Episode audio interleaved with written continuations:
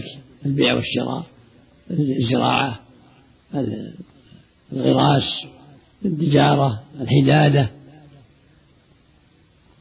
وكان داود يكون عمل يده يصنع الدروع. ويقول صلى الله عليه وسلم في حديث عياض بن حمار إن الله إذا أن تواضعوا حتى لا يبغي أحد من أحد ولا يفخر أحد من أحد. الواجب على المؤمن يتواضع فلا يبغي ولا يتعدى على أحد. إن الله يأمر بالعدل والإحسان سبحانه وتعالى. عنها الفحشاء والمنكر والبغي. فالواجب على المؤمن الحذر من البغي والظلم والحرص على أداء الواجب والعدل في الأمور كلها.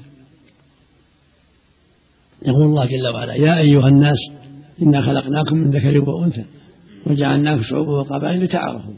إن أكرمكم عند الله أتقاكم. كلهم خلقوا من ذكر وأنثى. لماذا يبغي؟ لماذا يفخر؟ لماذا يتكبر؟ فالواجب التواضع وعدم البغي وعدم التكبر. وأن يعرف أنه ضعيف من نطفة من ماء مهين ألم نخلقكم من ماء مهين؟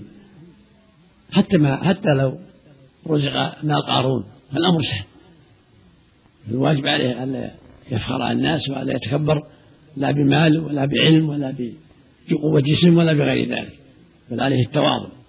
إن الله فإذا أن تواضعوا حتى لا يبغي أحد على أحد ولا يفخر أحد. إن أكرمكم عند الله أتقاكم. ومن واجب المؤمن الرد عن عرض أخيه. إذا رأى من يتكلم في عرض أخيه رد عنه. يقول اتق الله يا فلان اترك عنك تلف في أعراض الناس خاف الله راقب الله. يقول صلى الله عليه وسلم من رد عن عرض أخيه بغيب رد الله وجه النار يوم القيامة. فإذا رأيت من يتكلم رأيت من يتكلم في أعراض الناس تنصحه تقول لا اتق الله. هذا لا يجوز لك. اشتغل بنفسك حاسب نفسك ولا تشتغل بأعراض الناس والله يقول ولا يغتب بعضهم بعضا. هذا هو الواجب المؤمن. الدفاع عن أخيه والتعاون مع أخيه في الخير وفي ترك الشر. المسلمون إخوة. كما قال تعالى والمؤمنون والمؤمنات بعضهم أولياء بعض يأمرهم بالمعروف وينهى عن المنكر. ويقول النبي صلى الله عليه وسلم لا يؤمن أحدكم حتى يحب لأخيه من نفسه ويقول المسلم أخو المسلم لا يظلمه ولا يحقره ولا يكذبه ولا يخذله. التقوى ها هنا وأشار إلى صدره يعني القلب ثلاث مرات. كل مسلم على مسلم حرام دمه وماله وعرضه وفق الله الجميع. نعم.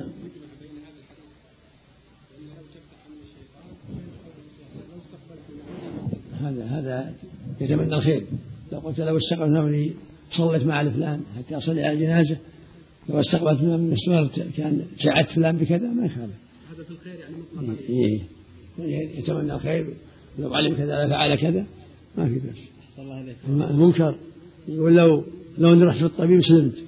لو أني سافرت سلمت. لو أني ما سافرت سلمت. أو ما أشبه. احسن الله اليك. جواز إخراج زكاة الفطر قبل العيد بيوم أو يومين لأجل أن تجمع ثم توزع على الفقراء يوم العيد وإلا يجوز مباشرة اعطائهم قبل يوم العيد بيوم أو يومين. تعطى الفقراء والمساكين مباشرة. نعم لا بأس. من يوم من يوم 28 وقت إخراج. تعطى الفقراء مباشرة. نعم نعم. أحسن الله إليك الرد عن عرض المسلم للوجوب. لا الترغيب والترهيب. قد قد يجب لأنه منكر. قد يقال إنه واجب لأنه من باب إنكار المنكر. وإذا اعتزل المجلس أحسن الله إليك ما رد عن عرض أخيه ولكنه اعتزل المجلس إذا كان يقدر ما يكفي لابد يرد عنه إذا كان يقدر يقول الشارح بل ورد في الحديث أن المستمع للغيبة أحد أحد المغتابين. الله أعلم. صلى الله عليك. بارك الله الله أعلم. نعم. لو سكت يعتبر مشارك له أحسن الله عملك. نعم. أحسن الله عملك مثلا إذا اغتاب أحد. ثم الآخر سكت أحسن الله عملك. يعني ما بين له شيء أحسن الله عملك؟ الواجب يبين إذا كان يعلم. يقول اتق الله. وإن كان يعلم أنه سليم يقول لا سليم ما هو على ما قلت. وإلا فيقول له اترك الغيبة ما يجوز الغيبة. الله قال ولا يغتب بعضكم بعضا. من باب إنكار المنكر. الله عليك بالنسبة للأذان وضع الإصبعين في الأذن هل ثبت مرفوعا؟ اللي يعرف إنه من فعل ثبت من فعل بلال رضي الله عنه. وبلال ما فعله إلا عن أمر النبي عليه الصلاة والسلام. نعم. من السنة وضعه. لأن أندى للصوت الله عليك. من قال إن صفات الله المذكوره في كتاب الله وفي سنته سنة رسول الله صلى الله عليه وسلم ان هي إنما هي بعض صفات الله ليس كلها احسن الله عليك هل هذا كلام وجيه في الله أعلم الله أعلم. أحسن الله إليك يا شيخ. هل المصلى له حكم المسجد؟ لا.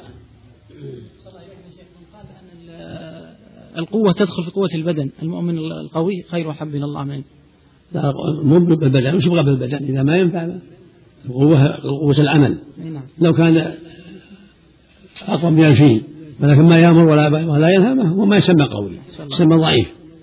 ولو كان أقوى من الفيل هل يقال في حق عائشة أحسن الله عليك الصديقة بارك الله فيك؟ نعم نعم هي الصديقة من الصديق. يعني ثبت لها مرتبة الصديقة رضي الله عنها رواية أحسن الله إليك قدر الله وما شاء الله وما شاء. ما شاء فعل. قدر الله وما شاء فعل.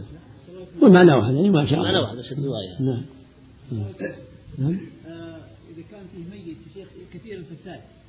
ونحذر أصحابه الذين بقوا أن انتبهوا مثلا من أفعال فلان وكان إذا كان فساد ظاهر معاصي ظاهرة لا بأس. النبي صلى الله عليه وسلم لما مر عليه بجنازة وأتوا عليها شرا قال وجبت ما قال ما أنكر عليهم. هذا محمول على أن معاصي ظاهرة.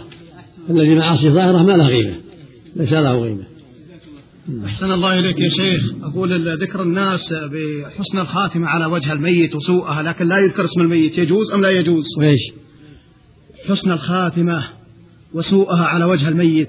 يجوز تذكيرها للناس أم لا يجوز؟ يعني اللي يغسل اللي يغسل إيه بس لا, لا ما نذكر اسم الميت. إن رأى خيرا يذكر الخير. وإن رأى شر لا يذكر الشر. لكن إن رأى خيرا يقول رأيت عليه خير وما رأى وإن رأى شر لا لا لا, لا يغتب لكن لو يعني من باب الت- التخويف والترغيب والترهيب إذا ما سمحت ما يخالف. ما نسميه حنا ما في بأس. وعن أبي هريرة رضي الله تعالى عنه قال قال رسول الله صلى الله عليه وسلم ما نقصت صدقة من مال وما زاد الله عبدا بعفو إلا عزا وما تواضع أحد لله إلا رفعه الله تعالى. أخرجه مسلم.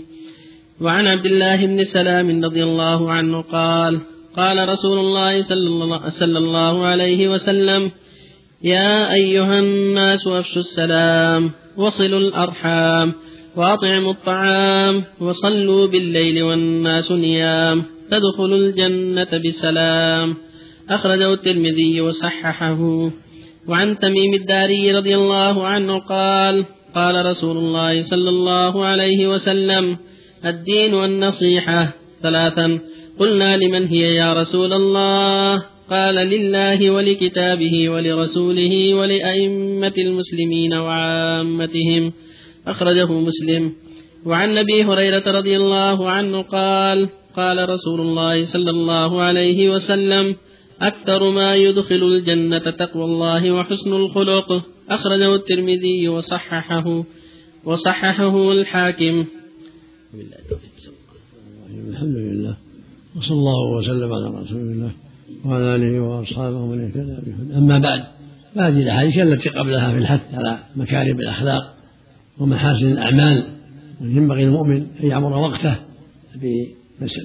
بصالح الأخلاق وطيب الأخلاق. قد يقول صلى الله عليه وسلم إنما بعثت لأتمم مكارم الأخلاق. وفي الآخر إنما بعثت لأتمم صالح الأخلاق. من ذلك قوله صلى الله عليه وسلم ما نقص مال من صدقة. وما زاد الله عبدا بعفو إلا عزه وما تواضع أحد من الله إلا رفعه. هذا فيه الحث على الصدقة والتواضع والعفو عن الحقوق التي لك على الغير ترجو ما عند الله جل وعلا. فيه فضل عظيم. أن تعفو عمن ظلمك وأن تصدق تحسن وأن تواضع لله جل وعلا. كل هذا فيه الخير العظيم والفائدة الكبيرة. وهذا من صفات المؤمن ومن أخلاقه. وهكذا قال صلى الله عليه وسلم الدين النصيحة الدين النصيحة الدين النصيحة. لمن يا رسول الله؟ قال لله ولكتابه ولرسوله ولأئمة المسلمين وعامتهم. أن ينصح لله بأداء حقه والاستقامة على دينه والإخلاص له وللقرآن باتباعه وتعظيمه والإيمان بأنه كلام الله واتباع ما فيه وللرسول باتباع شريعته والإيمان بأنه رسول الله. إلى الناس عامة وأنه خاتم الأنبياء والسير على منهاجه والنصيحة لولاة الأمور بالدعاء لهم بالتوفيق والهداية والسمع والطاعة لهم في المعروف والنصيحة لعامة المسلمين بالدعاء لهم وأمرهم بالمعروف ونهي عن المنكر توجيههم إلى الخير ودعوتهم إلى الله ومواساة فقيرهم كل هذا من النصيحة لهم. كذلك قول صلى الله عليه وسلم أكثر ما يدخل الجنة تقوى الله وحسن الخلق في الحث على تقوى الله. وهي طاعته واتباع شريعته وترك ما نهى الله عنه. هذه التقوى. أداء الفرائض وترك المحارم. هذه أسباب دخول الجنة والنجاة من النار. وحسن الخلق من ذلك من تقوى الله جل وعلا. فينبغي المؤمن أن يجتهد في طاعة الله وترك محارمه وإحسان الخلق لأن ذلك من أسباب دخول الجنة والسلامة من النار. في اللفظ الآخر رسول ما أكثر من يدخل الناس النار قال الأجوفان الفرج والفم.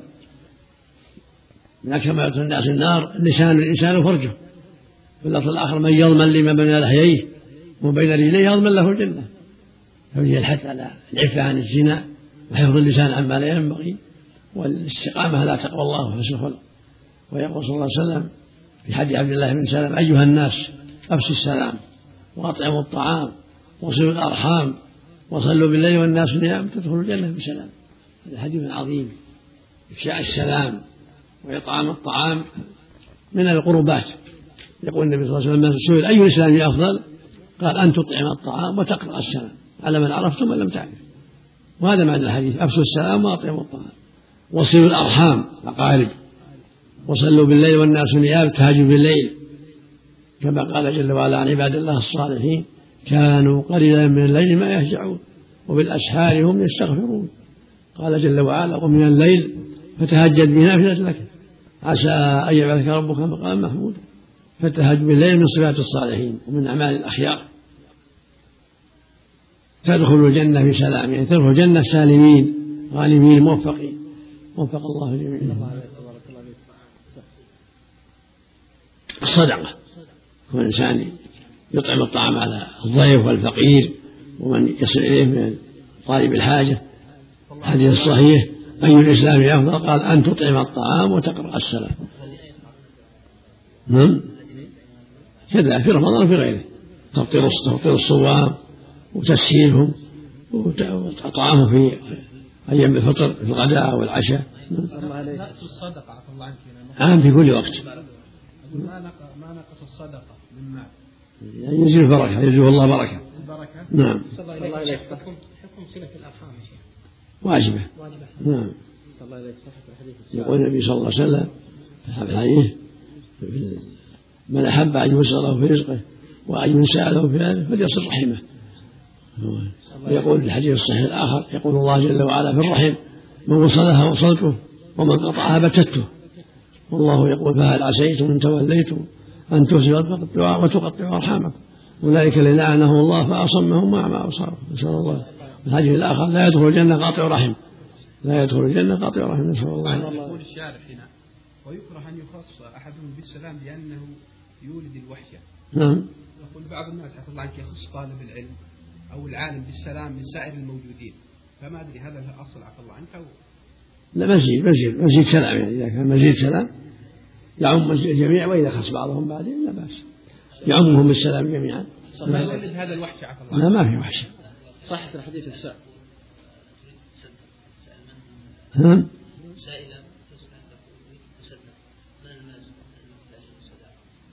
الفقراء اللي ما عندهم ما يقوم بحالهم إلا من من الله ثم الصدقة. ما عندهم أسباب تقوم بحالهم. لا وظائف ولا بيع وشراء وتجارة. الله عليه إذا كان راتبه ضعيف ما يكفيه يصدق عليه. صحة الحديث السابق صلى الله عليه رواية الناس النار. لا جفان الفرم والفرج صحة الحديث صلى الله عليه صحيح. من يفعل رواه مسلم الصحيح يضمن ما بين لحييه ورجليه يضمن له الجنة. السابق طعام الطعام. نعم نعم كلها طيب كلها خير طعام الطعام هو تصدق ولا عام يا شيخ؟ أطعام يجد بين يأكلون ولا لا يصدقون لا للفقراء والضيوف والضيوف والضيوف وأبناء السبيل. عام والضيوف يا شيخ. والضيوف وأبناء السبيل كلها. الله نعم. حكم النصيحة واجبة في- فيما يجب ومستحبة فيما يستحب.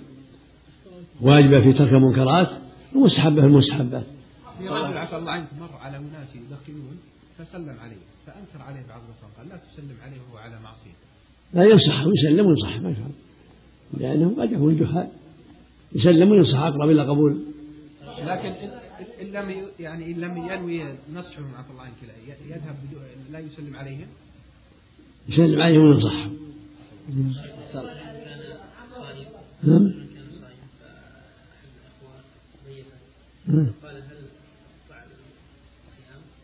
إذا نافلة وراء مصلحة لا بأس. إذا كان نافلة وأحب يفطر لا بأس. الله إذا قص مجاملة أخيه لا بأس. إن شاء الله. الاعتماد على النبي صلى الله عليه وسلم أو في الصلاه نهى عنه المعروف الصلاة صلى الله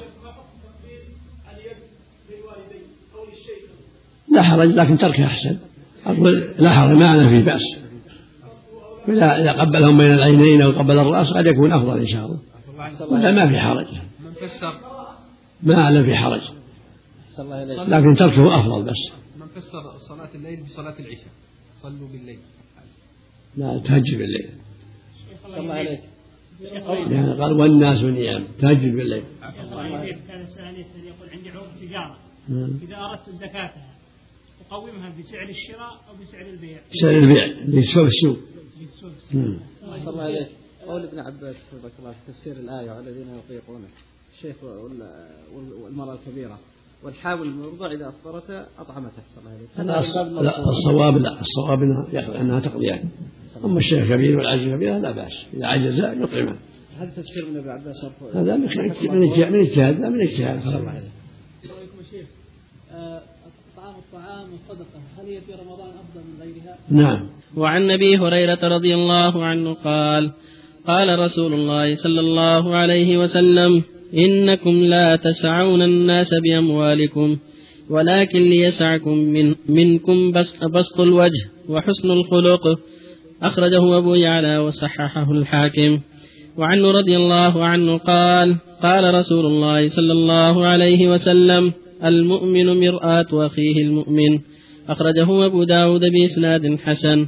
وعن ابن عمر رضي الله عنهما قال قال رسول الله صلى الله عليه وسلم المؤمن الذي يخالط الناس ويصبر على أذاهم خير من الذي لا يخالط الناس ولا يصبر على أذاهم.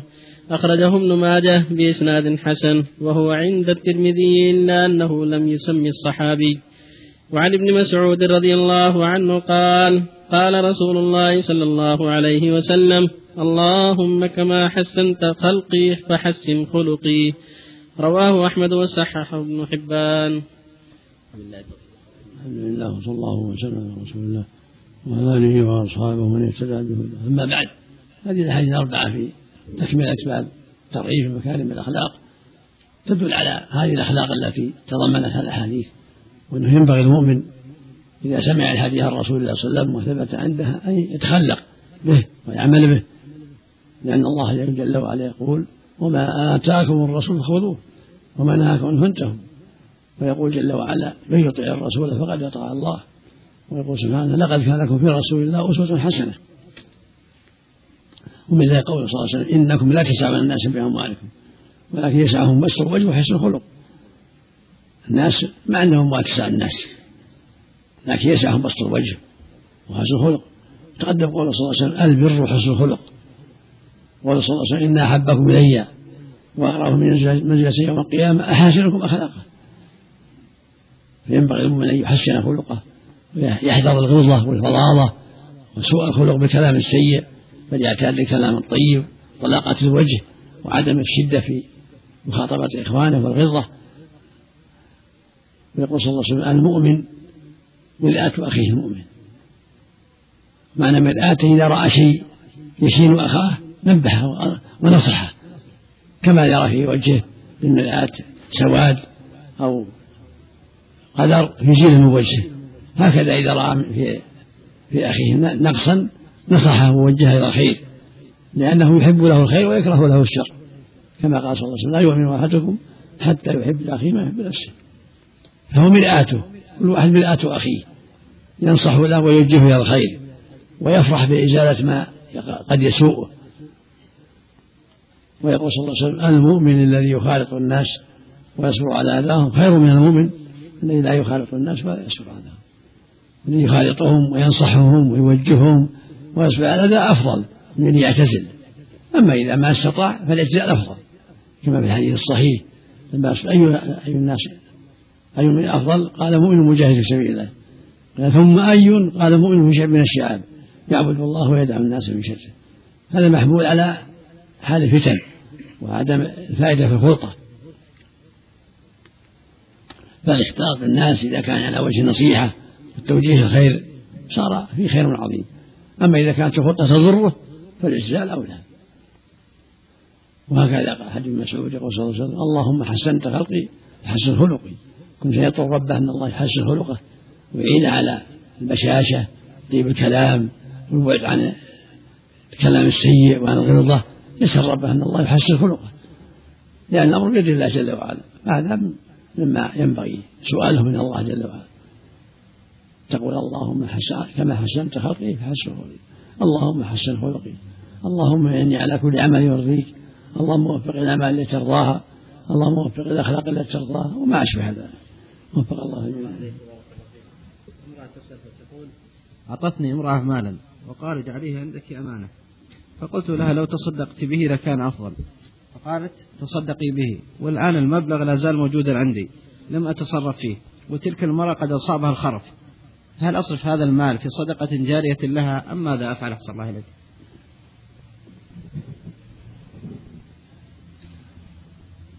مع التحسين يعني أصابها الخرف. أدرى ما الله